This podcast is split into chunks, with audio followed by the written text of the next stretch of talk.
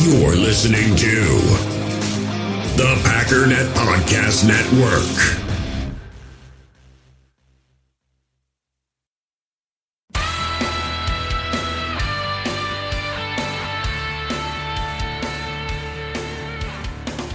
Ladies and gentlemen, welcome once again to the Packernet Podcast. I am your host and resident panelist, as always, Ryan Schlip. Check us out online, packernet.com. Find me on Twitter, pack underscore daddy.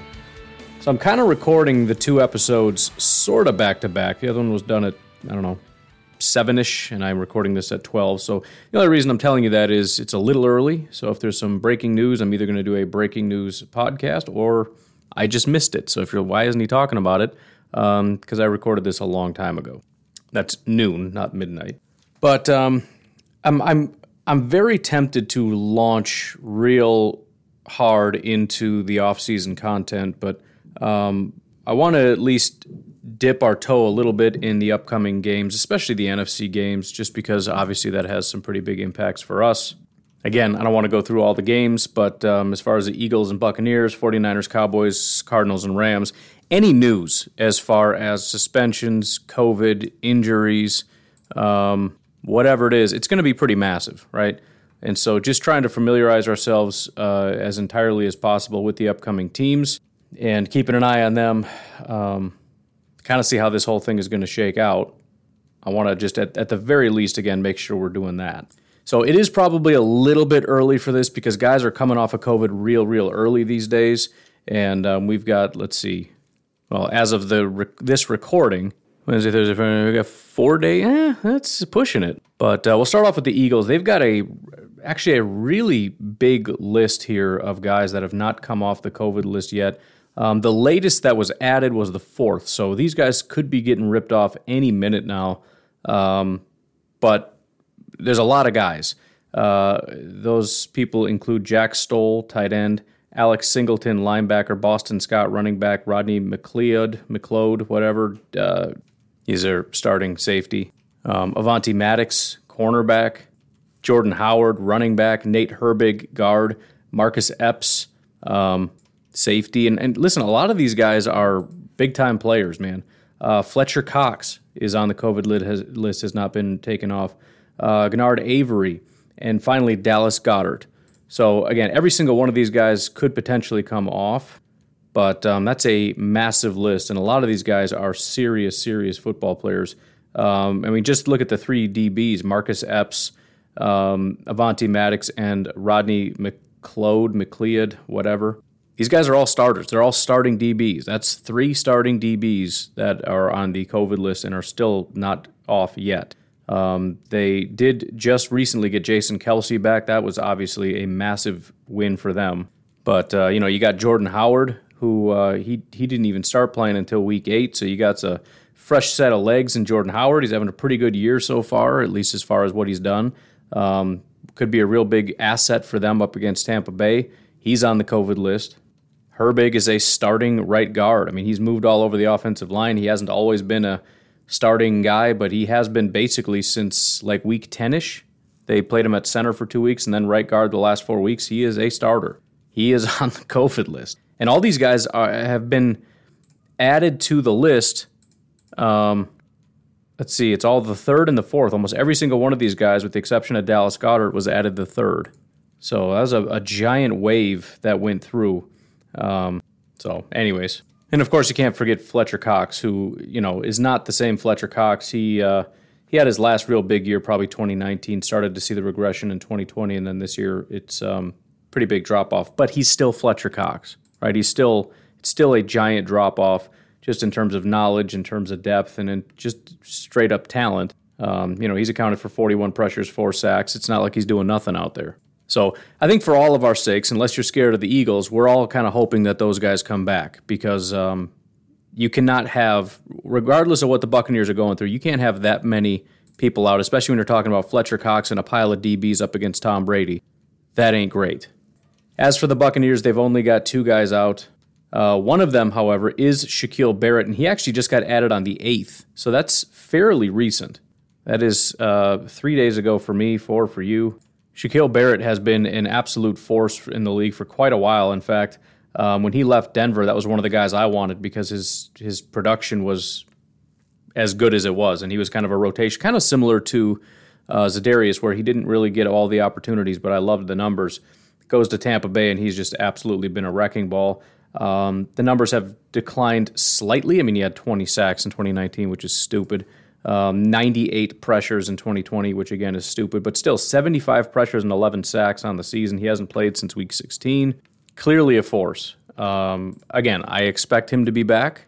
I'm sure Tampa Bay, with their um, ethical standards, would never do anything unethical in terms of pretending he's okay or anything like that. I'm sure that they would be very thorough in making sure that he is actually okay to return.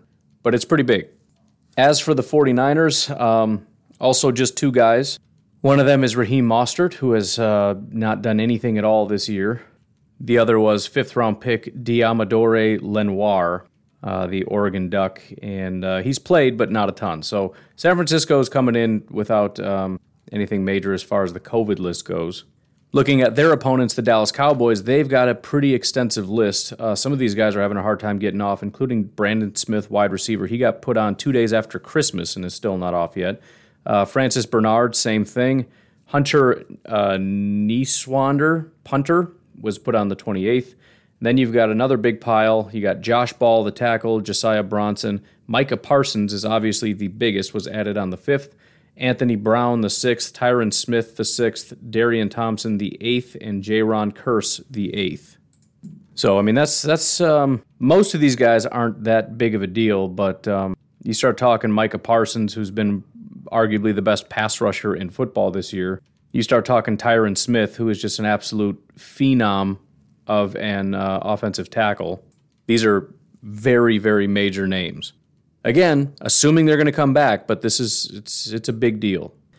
Arizona Cardinals only have three names, but it is Tanner Vallejo, Zach Kerr, and Max Williams. Tanner is a pretty horrible football player, but he does play quite a bit. So it's uh, one of those situations where maybe they're better, maybe they're worse. I have no idea. But um, it's a guy that they want to play that's not available currently.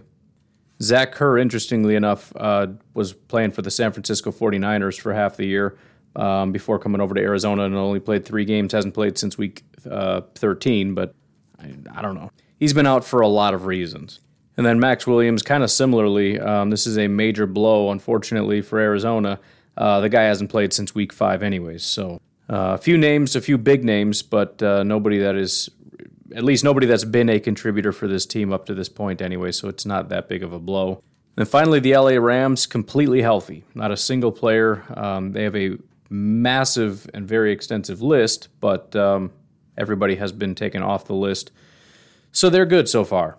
Going in reverse order, looking at some other um, important details for these teams.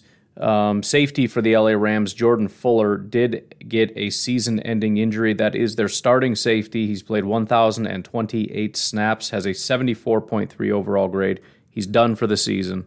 It is an ankle injury uh, that's going to require surgery.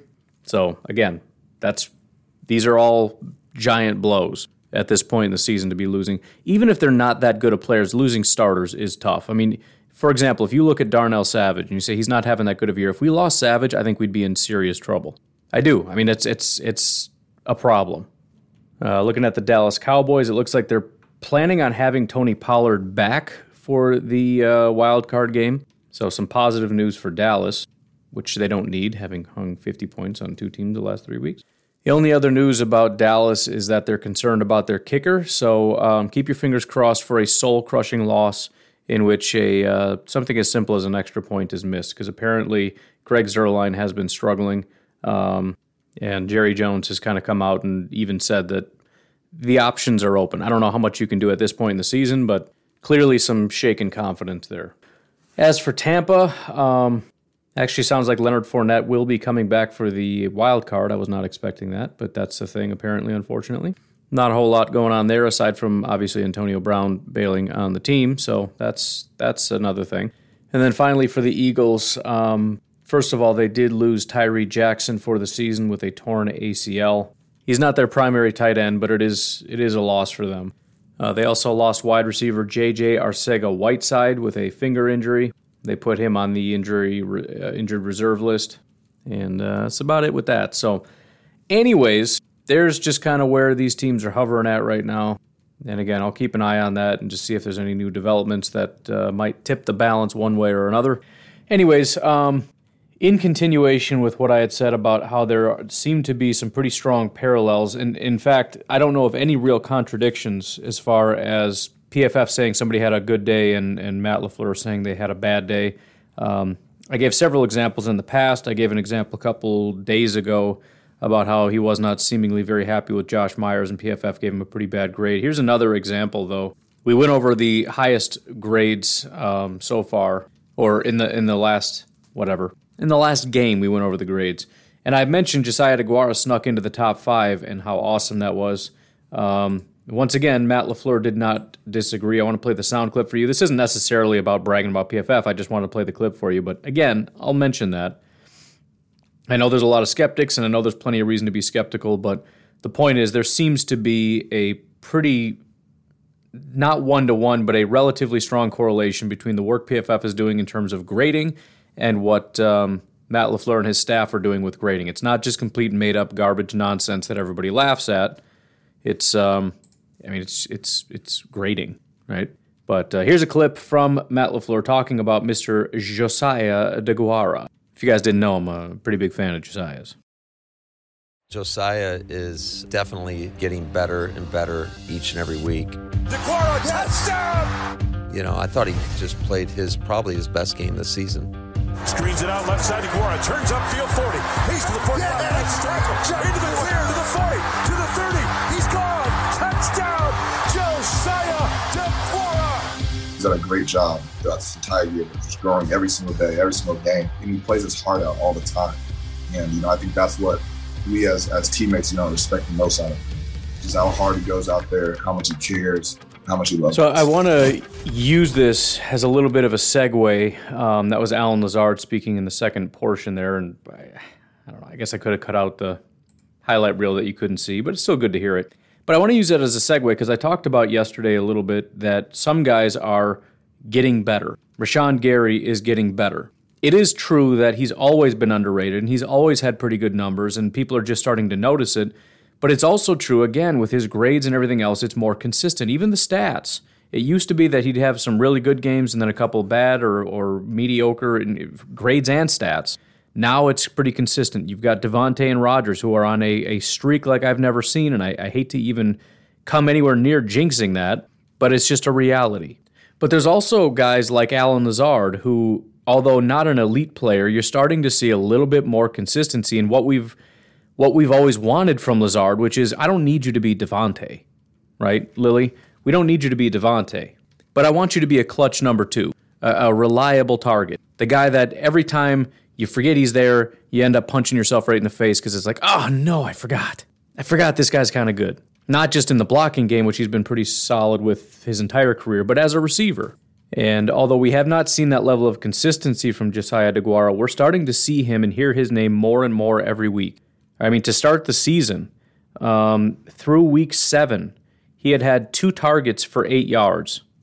That's in six games weeks one, three, four, five, six, and seven. After that, he's had no less than two targets in a game. He's had yards every single game. So it's not, there's not like two targets, no receptions or anything like that. His lowest was three targets, two receptions for five yards against Cleveland in week 16, but he's been targeted every single game. On top of that, there does seem to be some pretty strong progress in another area, and that's run blocking. And if I'm being completely honest, I think that may be contributing to him being used more in the receiving game because you got to remember this is very similar to what I said about AJ Dillon as a running back. It's not just how well can you run the ball. If you're on the field, you have to know everything. You have to first of all be able to block. You need to be reliable as a receiver, but you also need to know like um, there was a a question, but also it was on um, Nagler's sit down with AJ Dillon or whatever, I saw that they had talked about this. But there was, basically there was a play where AJ got split out and Rodgers like right before the snap, he's throwing up, up a couple hand signals and that's it. That's all you get. And if you don't know what's going on, you just ruin this whole play. And basically he changed the play real fast, couple flips of the wrist and then boom, ball gets snapped because we're at 0 on the clock. And so not only does he need to know how to go from the backfield way out wide, but he also needs to be paying attention to Aaron Rodgers as he flails his. And even as I'm watching it from a camera about four feet behind Aaron Rodgers, I don't, I can't tell how many fingers he's got up, and I mean I can clearly see the hands gesturing this way and that way or whatever, but I don't know what's going on. That's part of it. You have to be able to be reliable out on the field because it's not just static plays. We're not just saying you run this hole, you stand here, you block, you go there, you run route. If that was it, then you could probably get him out there a little bit sooner. You're going to go over here, you're going to run a quick curl route. All right, cool, I can do that. Maybe not super well, but I can do that. But does Aaron Rodgers trust you? Do we trust you to stay in and protect Aaron Rodgers? Do we trust you to be able to run these routes? Do we trust you to be able to run the ball? But also, do we trust you to understand what conceptually we're asking you to do even if we change the play? Or can we just tell Rodgers, hey, we're putting A.J. Dillon out, don't change the play? He doesn't know what's going on. Similarly with Josiah, it's it's a question of number one, understanding everything and, and all the checks and all the changes and all those kinds of things. That's a baseline. If you don't know those things inside and out, you know, we, we give these guys such a hard time. I can't believe they can't get on the field yet. I can't believe they I, I can't believe it. It's been a full year and they still are not out there. Dude, there that was the other thing that they had mentioned on um, I don't. I'm, forgive me. I don't know what they call it, but it's Nagler's thing where they sit down with AJ Dillon. But AJ Dillon was referencing that and talking about how you know Aaron sees everything and he he's got a a memory that is just unbelievable. And he knows every play in that book. And there are plays that you haven't heard about, seen about, thought about in six weeks. And he's looking at the defense and he just thinks in a split second, you know what would be perfect? This play. He throws up a couple hand signals and calls a play that you have not seen in half a year. Who knows the last time you practiced this play? And you got to go run it. And that might, by the way, this play design isn't doesn't necessarily have to be with you out there. You're just that guy now. You're just a wide receiver. In other words, this play might if this was the original, if we knew this was the play call, we might not have this personnel out there. This might have been more of a call with Allen Lazard out there as a lead blocker more so than a running back. Who knows? I don't know, but I'm just saying, you know, it's it's such a crazy complex thing and you have to be able to do everything. You need to be trusted and relied upon. And I've been talking about that for a couple years with the Packers and Matt LaFleur in particular how it's such a cerebral thing with them and if they don't trust they would rather have you. And this is true about the defense as well. We would rather have a a mediocre guy that knows his job inside out and can just execute what I'm asking you to do. When I say go here, you go here. I would love for you to be able to be dominant and pick up the guy in front of you and slam him by his neck. But at the very least, I just need you because this, we all work as a unit, and that's offense and defense. It all works as a unit. And if you're messing that up, you blew the whole play. Offensive lineman, if you take a false step, if you think we're going this way and we're actually going that way, you just wreck the whole play. So again, I, I think that's a big part of it, and a lot of us, myself included, a lot of times we look at Josiah not getting opportunities. We say he must suck. He's a boss. He's not very good at football he's just they just need to know that when you go out there you understand every single detail of this game and I think he's starting to get there but on top of that there is a level of execution that is required if you're going to play tight end for us it's great that you can do all these nice little things, right? I, I, was excited about him being in that H back role, maybe using him more as a motion guy, and he's he's the decoy tight end, right? He's the guy that's blocking, blocking, blocking, and then he'll slip out. He's the guy that'll go in motion and, and come block on the edge one play. He'll go in motion and, and run a wheel route the next play. He'll come in motion and, and jut up in the middle of the of, of the offensive line on the third play. And then on the fourth play, he'll double back the other way. You know what I mean? It's just it's a cool thing for him to be able to do. But at the end of the day, if you can't block, you can't be an effective decoy. I don't care how good of a receiver you are. If they're looking at you saying, this guy's trash as a blocker, I hope he comes and blocks me. I don't even care. Just don't worry about it. We'll deal with it when the when the time comes. You have to be able to do it. All that to say, the one very clear area of progress for Josiah DeGuara is as a run blocker. So when Matt LaFleur said that was his potentially his best game, first of all, statistically clearly that was his best game. As far as his grades, it was up there in the top three with PFF. Basically, it was tied. It was like he's got three games in the 76s. This was a 76. But as a run blocker, this was his best game. Not only that, though, um, in the first, that's basically the same span, uh, weeks one through seven. He had one game where he graded out good, and that was week one against New Orleans, 74. We're just talking run blocking right now. Since then, it's increased since week eight. So we're talking one, two, three, four, five, six, seven, eight, nine, ten weeks. He's had one, two, three, four, five games in which he's done a really good job. So we're up to 50% now. But not only that, his good games are really good. He's got Three of those games, of the five in which he graded out well, are in the 80s as a run blocker. Furthermore, Since week 11 are four of those games. So that's four of seven.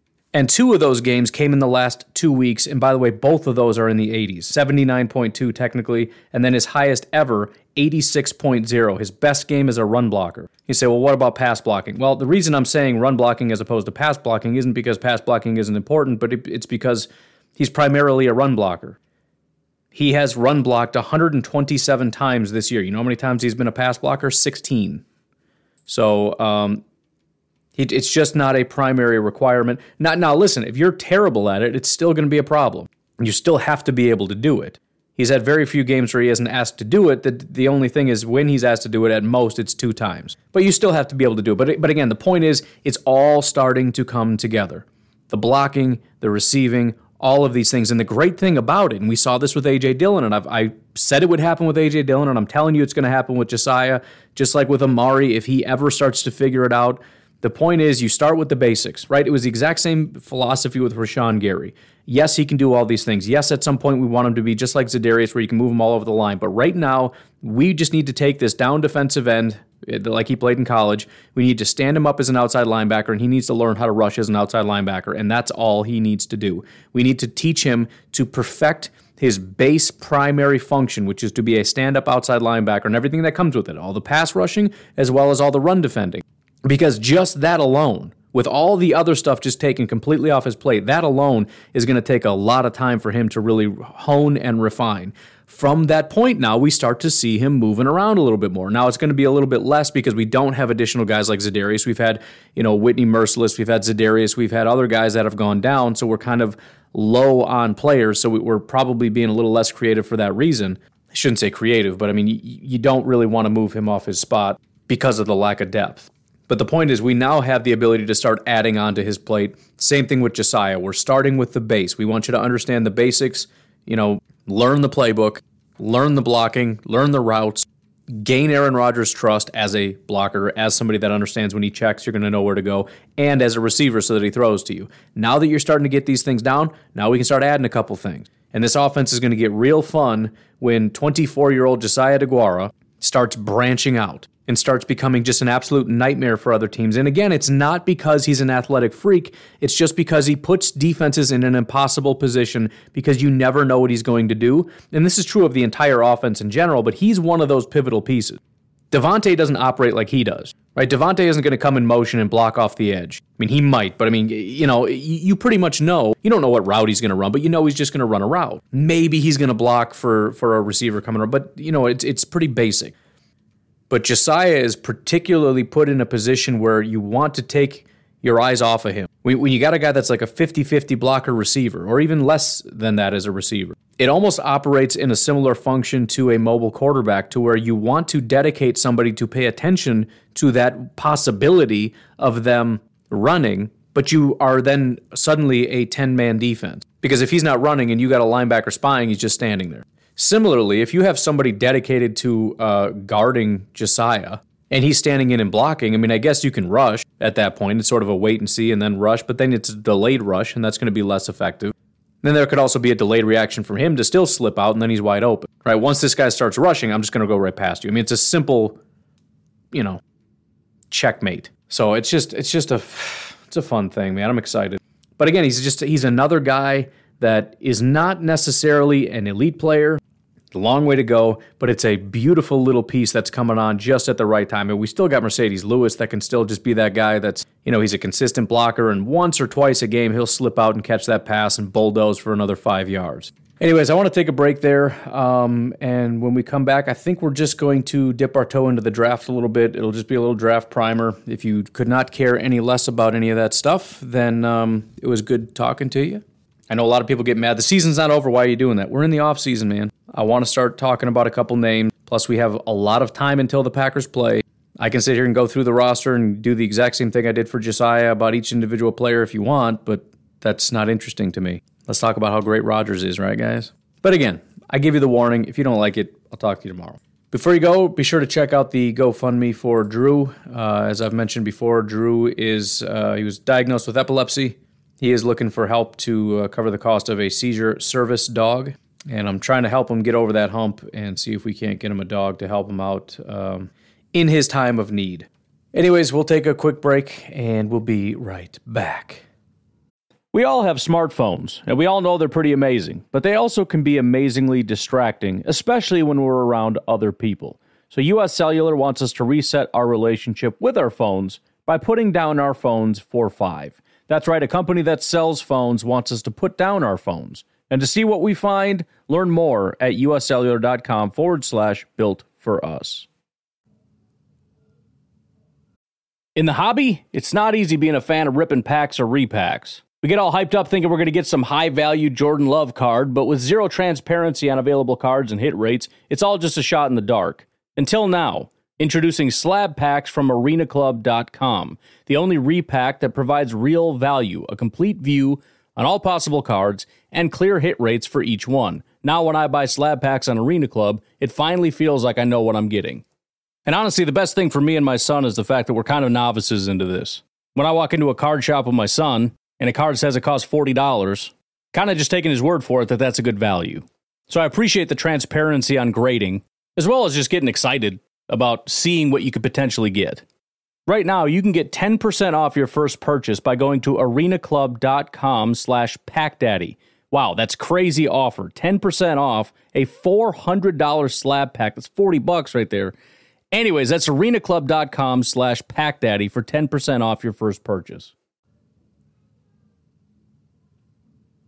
So it's been a little while since we've done this. Um, I want to go through and look at some of the general names and um, see where we're at. Also, keep in mind we have um, several people that are already kind of locked into their draft order.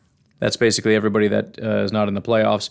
That would include Jacksonville, Detroit, Houston, New York Jets, the Giants, Carolina, the Giants again, Atlanta, Denver, Jets again, Washington, Minnesota, Cleveland, Baltimore, Philadelphia, Philadelphia, the Chargers and the Saints, and then uh, depending on how the playoffs go, Philadelphia is at the bottom of this list here, which means Philadelphia might be picking 15, 16, and 19.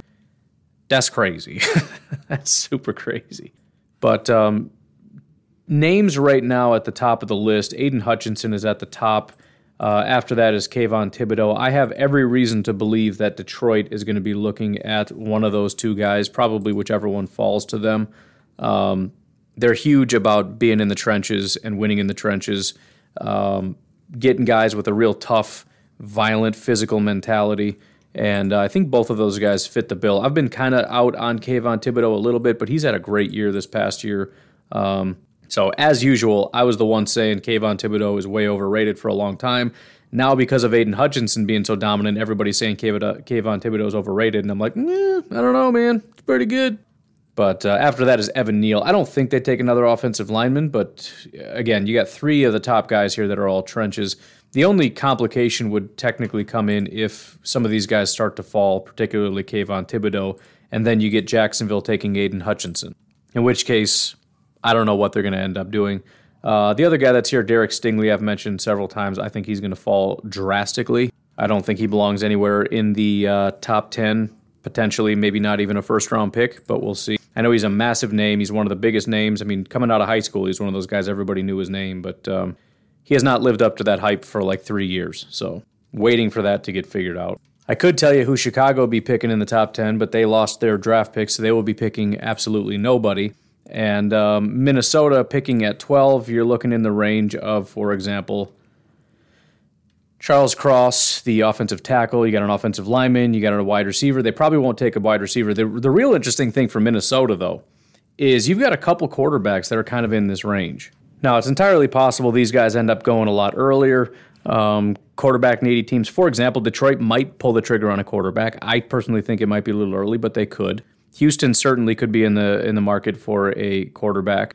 Um, the Giants may be looking to move on. Carolina may be in the market for a quarterback. Atlanta is probably looking for a quarterback. Denver, Washington. So there, there's a lot of teams that might pull the trigger. But sitting at pick eight is Kenny Pickett. Sitting at pick 12 is Matt Corral. So it'll be interesting if these guys do fall. And remember, the, the Vikings were planning on trading up to get, um, supposedly planning up to get Justin Fields, and the Bears ended up jumping ahead and getting them before the Vikings could. So they're they're particularly on the market. Um, it's just a matter of if these guys are going to fall far enough. And, and by the way, if they end up drafting one of these guys, more than likely they're going to want to trade up to do it. It doesn't usually happen that you just let them fall into your lap, especially with quarterback hungry teams. So they may be looking to put together a package, possibly giving away next year's first round pick or whatever. Um, see if they can't move up into you know seven range or so, possibly top five. I don't know. But then for Green Bay, if you look toward the back, and again, this is very um, very early, but as of right now, some of the names starting in like the 20 ish range. Um, first of all, some really solid wide receivers, and that's pretty much all I've really looked at so far. And some of these guys I really, really, really like. And not only wide receivers, but the wide receivers that the Packers seem to really like, which are big guys. I know we may need to be looking for a speed guy to replace MVS, but even so, I doubt they're going to end up getting a tiny one.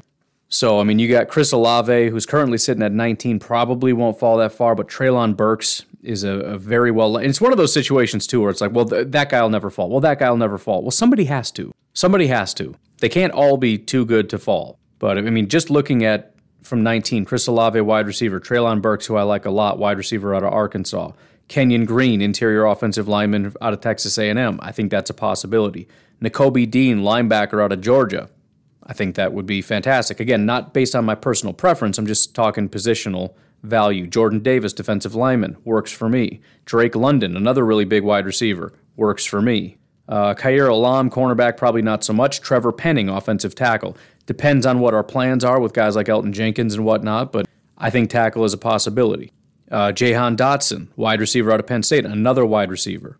Uh, quarterback Malik Willis, if if the Packers really wanted to send everybody into the absolute loony bin, draft Malik Willis. Uh, Jaquan Brisker, safety. I'd mentioned yesterday the possibility that the Packers may be looking to um, to get a safety to possibly move on from um, Adrian Amos. As much as that would make me incredibly sad, you got to start looking at some point, and uh, I think that could make sense. And this is a guy in that range. We're up to 29 right now at 30. Drake Jackson, edge rusher. Why would you get an edge rusher? Well, we don't know the fate of Za'Darius and Preston Smith, and if we just have Rashan, no disrespect, no disrespect to Rashan, you want to at least have another guy, and and just depth and everything else is going to become problematic. It seems ridiculous just from a depth standpoint to get rid of two guys, but we know what kind of a serious situation we're in financially, and I don't know what we're going to be able to pull off. So it is a possibility for a guy like Drake Jackson. Uh, Travon Walker, defensive lineman out of Georgia. Obviously, defensive line makes sense. Uh, Trent McDuffie is a corner. Sam Howell is a quarterback. Another cornerback, another quarterback, and then you got Daxton Hill, safety. Darian Kinnard, offensive tackle. Kingsley Enagbare, edge rusher. David Bell, wide receiver. Zion Johnson, interior offensive line. So there's a lot of positions in this range where it's like, yeah, that that'll work for me. Granted, there's not a lot of positions I'm looking at that it's like, oh, we don't want, we don't really need that even corner, as much as it would make people mad, and first round's probably a little bit too early. I mean, I wouldn't be surprised if they get a corner at some point.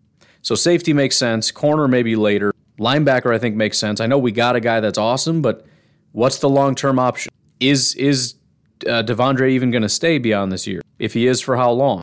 Defensive line definitely would love some additional help next to Kenny. Edge rusher, I think we're going to need it. Offensive line, I don't know exactly where, but I know we need help. Again, depends on who stays, who goes, and what position everybody's playing. Is Billy staying? Is Lucas Patrick staying? Is Elgton the guard, a center, or a tackle? Well, he's not a center, obviously Josh Myers is, but you get my point. Tight end, I wouldn't think is massively important, but I wouldn't entirely rule it out. Again, I don't know the fate of Robert Tonyan, um, how long he's going to be sticking around. Josiah is fine, but I still think they're going to want to get the um, the receiving tight end, the 50% of your snaps are in the slot tight end as opposed to your H-back inline type of tight end. Now, there's also the Marcedes Lewis type of, of largely just inline type stuff, but I don't think those guys will ever go in the first round. That may be something the Packers explore like in the sixth round, maybe a little earlier because they care, but that's that's how late those types of tight ends that nobody wants will fall. Wide receiver, I think, is a massive need. No, not because Davante's leaving, but because uh, I think a lot of other guys will be. Now, again, this is this is not a um, this is not necessarily who will or won't be here at this point. There's going to be a lot of different movement of guys going up, guys going down. And this is the time of year that that happens more so than anything. Now, I think, if I'm not mistaken, I think I talked a little bit about the wide receivers, so I don't want to spend a ton of time on that, but I just want to pick a couple guys at these positions that are in this range just to give a general overview of what they're about. and then uh, and then we'll call it a day. And I want to start with wide receiver because again, I think we've done this already. So I'm going to grab like two or three, and then we'll move on quickly. But uh, Treylon Burks, six foot three, two twenty five, which obviously is just a a beautiful thing for uh, Brian Gutekunst and, and, Matt LaFleur. They, they they just see 6'3", 225 and they get all giddy about it. But even as a wide receiver, 85.3 overall grade. A lot of inconsistency. It's either very, very good or, or kind of bad. Um, almost half of his games were graded in the 80s, 82, 82, 85, 87, and a 91. Um, but he also had three down in the 50s. So it's kind of uh, depends on those kinds of things. But last two years, 82 overall and 85 overall. 1,100 yards, 11 touchdowns. He actually lined up uh, 67.7% of the time in the slot. So it's one of those situations where if you're looking for that big slot type of a guy, that's where he has the the uh, primary amount of his experience. All three years that he's been at Arkansas, it's actually gone down. 67.7% of his snaps in the slot this past year is the least. The year prior to that, it was 80. The year prior to that, it was 85. Um, contested catch rate, not exactly where you'd like it to be for a 6'3, 225 pound guy, but uh, 43.8 in 2021, 48.9 as a career statistic. But uh, 155.3 passer rating when targeted. That's that's pretty solid. Obviously, the biggest thing everybody wants to know: can he block? Well, he's never really stayed into pass block. His rush run blocking grade is about a 60. It's a little below that, so um, not super dominant, but I still think it's one of those things where Matt LaFleur, or Brian Gutekunst come in and say, with that size, we'll teach you. We will show you the ways. I mean, they, they got Davante doing it. They got all these guys doing it. Um, you, you, teach them the proper technique and everything, and, and, you really emphasize it. I don't see why he wouldn't. He might not be Allen Lazard, but he'll he'll get in the way. After that, you got Drake London. Drake London is more tall than just big. He's six foot five, two hundred and ten pounds. Two ten isn't that.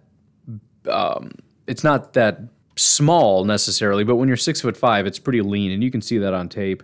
Um, this is a guy who's really exploded, and this is the kind of stuff that gets me excited when you see that continued progression. In 2019, he had a 65 overall grade, 567 yards, five touchdowns. In 2020, 502 yards, three touchdowns, but 70.6 overall grade. And then this past year, 91.3 overall grade, 91.8 receiving grade, 1,084 yards, and seven touchdowns.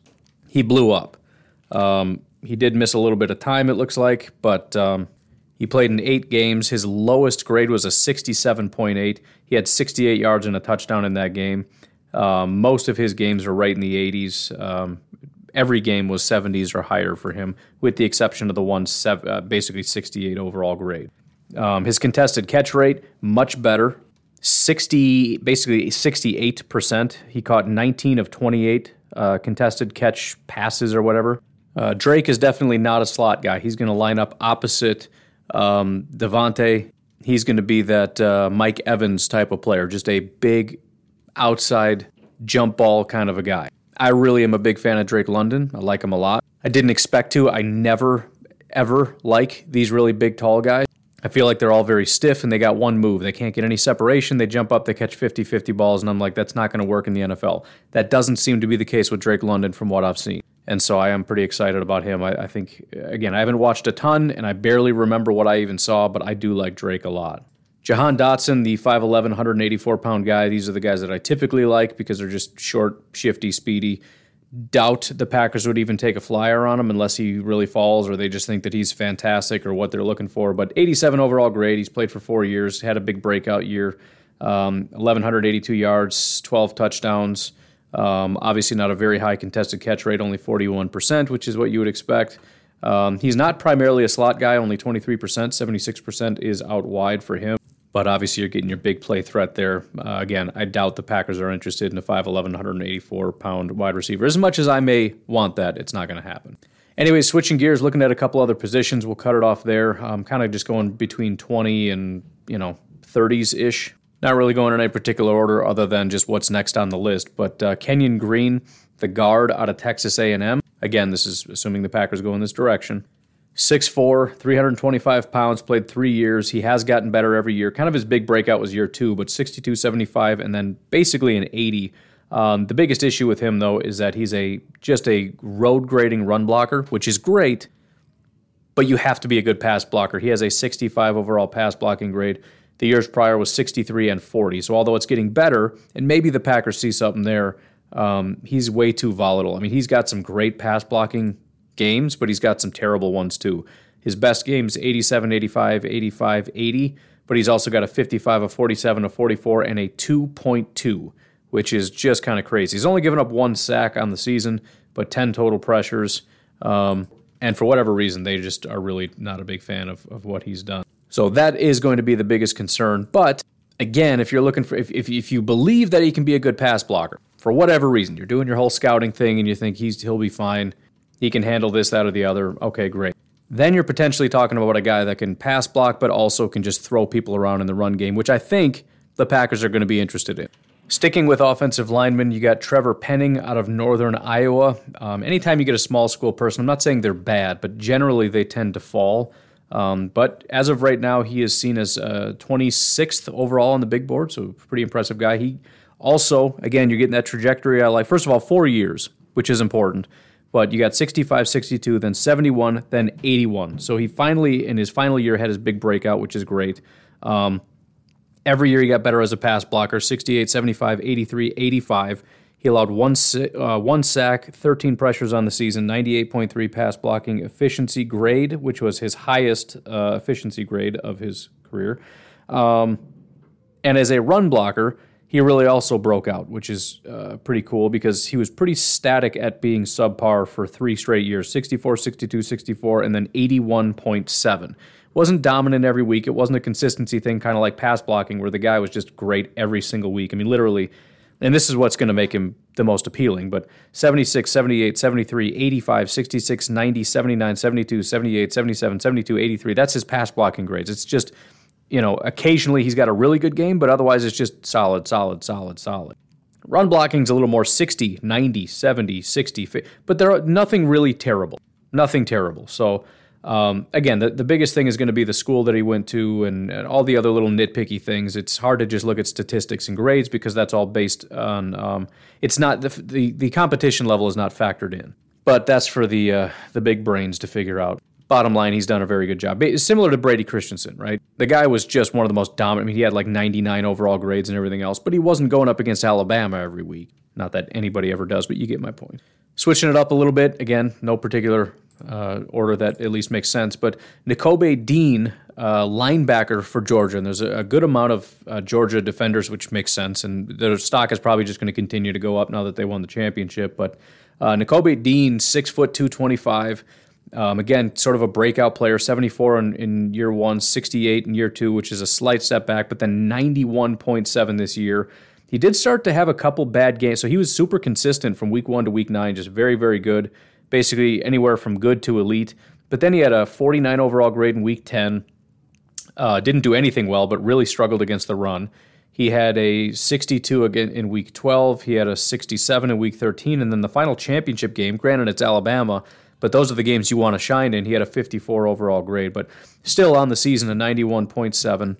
Don't have his measurables, but you have to assume that he is a, a speedy sideline to sideline guy.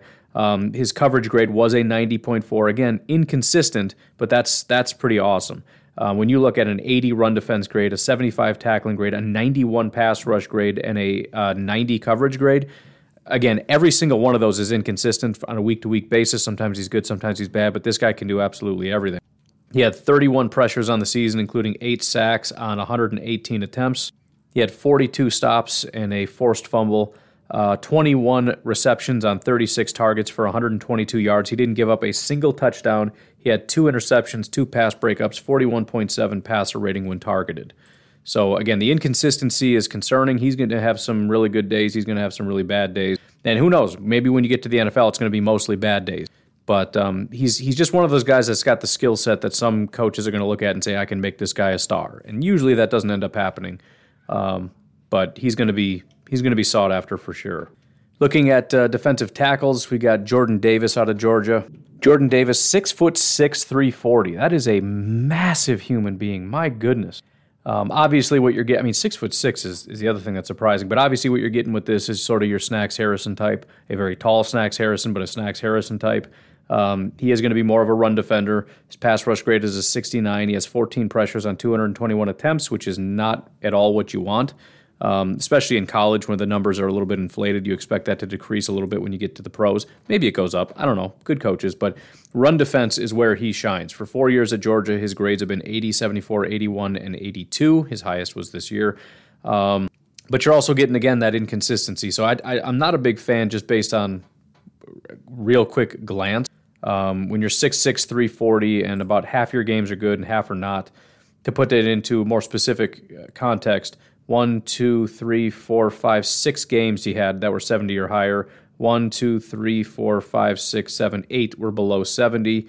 Three of them were below 60, and one of them was below a 50 against Georgia Tech. He had a 49 overall grade. So, you know, it's not that he's going to be bad, but if you're only doing one thing for me, if, if, if I'm pretty sure you're not going to be a really good pass rusher, and I just got you in there to, to stop the run, I want you to be really, really good at it. And he is 81.8 overall grade is fine, and he's been consistently good at it for four years. But um, I don't know. I just I'd like to see a little bit more consistency. But I don't know. I'll have to watch him. I might end up loving the guy, but we'll see how it goes. Um, there is another defensive tackle on this list, but he's technically an edge rusher. So I'm, I guess we can switch because we're done with that. So we'll look at edge rushers. We got two of those guys. Travon Walker is an edge rusher for um, Georgia pretty clear what we want him to be able to do, and that's rush the passer. Unfortunately, um, and again, you're talking first round pick, man. Um, the grade, it did go up, but 56, 70, and 71, that's not overly impressive. Uh, statistically, or well, his pass rush grade is a 65, which is not impressive, and that's pretty much on par with what he's been for three years. But then you look at statistics 34 pressures, 381 attempts. That's just kind of bad. 34 pressures, five sacks. Um, he does have a 73 run defense grade but um, that's up massively from 44, 64, and 73. I do like a good breakout, but that makes me nervous that that's, you know, what if it's an anomaly? And then you look at the consistency, and again, not even half the year has he graded out as a good run defender. So um, I tend to think Travon Walker is going to fall a little bit because I don't really see anything here other than he's a Georgia pass rusher. The other edge rusher in this range, Drake Jackson, 6'4, 250. Um, he's got a pretty solid breakout 69 uh, in 2019, 71 in 2020, and then an 82 in 2021. Uh, 26 pressures on 182 attempts. That's obviously a lot closer to what we'd like to see.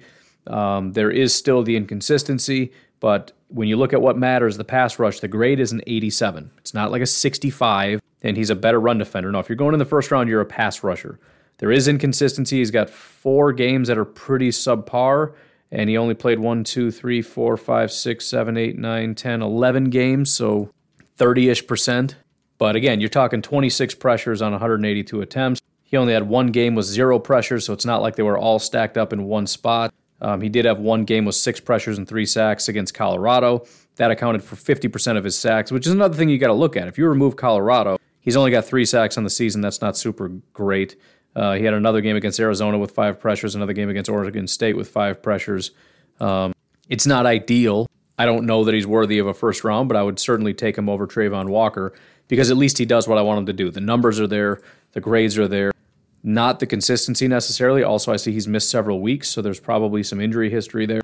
Uh, 6'4, 250 is on the smaller end of things for what the Packers seem to like. You're looking more in the 265, 270 range, but it's an option.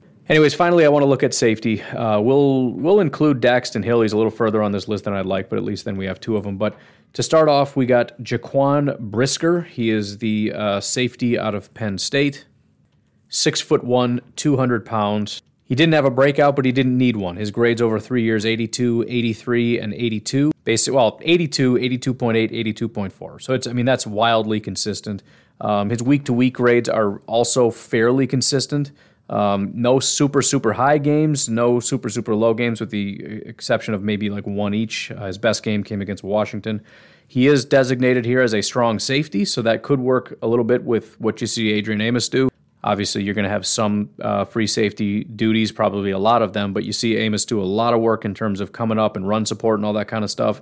In terms of where he grades out really well, though, despite being a strong safety, coverage is his strength. He's got almost a 90 overall grade as opposed to his run defense, which is a 67. Even his tackling is a 66, and that's going to be a major concern. Adrian Amos is a phenomenal tackler, and to uh, have, let's see, 47 tackles, 10 missed tackles, 13.5% uh, missed tackle rate is not super fantastic. as a coverage guy, uh, 12 receptions on 21 targets, 105 yards. He gave up one touchdown, has two picks, four pass breakups, 46.8 passer rating when targeted. So um, yeah, he's he's playing as a strong safety for Penn State. I just I don't know. At 6'1", 200, clearly a better coverage guy than he is anything to do with tackling or whatever. Um, certainly would make me nervous, especially if I'm going to designate him as our box guy or whatever. But again, it's an option. Do I think he goes in the first round? I do not. But some, you know, who knows? Guys with bad grades go in the first round all the time. Finally, we've got Daxton Hill out of Michigan, six foot, 192 pounds. Very consistent, just with slightly lesser grades 71, 72, 76. So consistent, but slightly going up.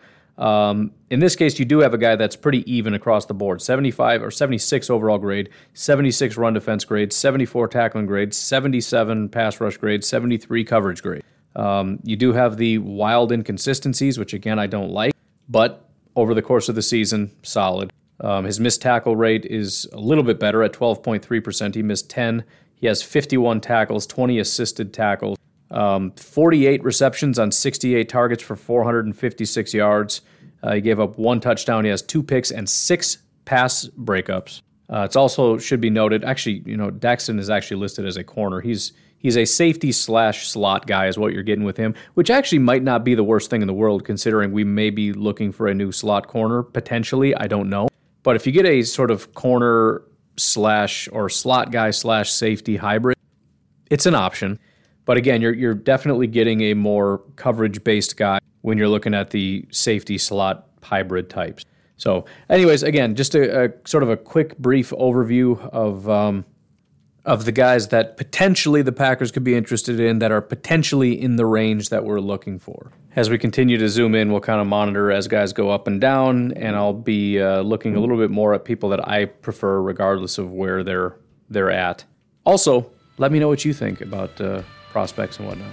But uh, you folks have a great day. I will talk to you tomorrow. Have a good one. Bye bye.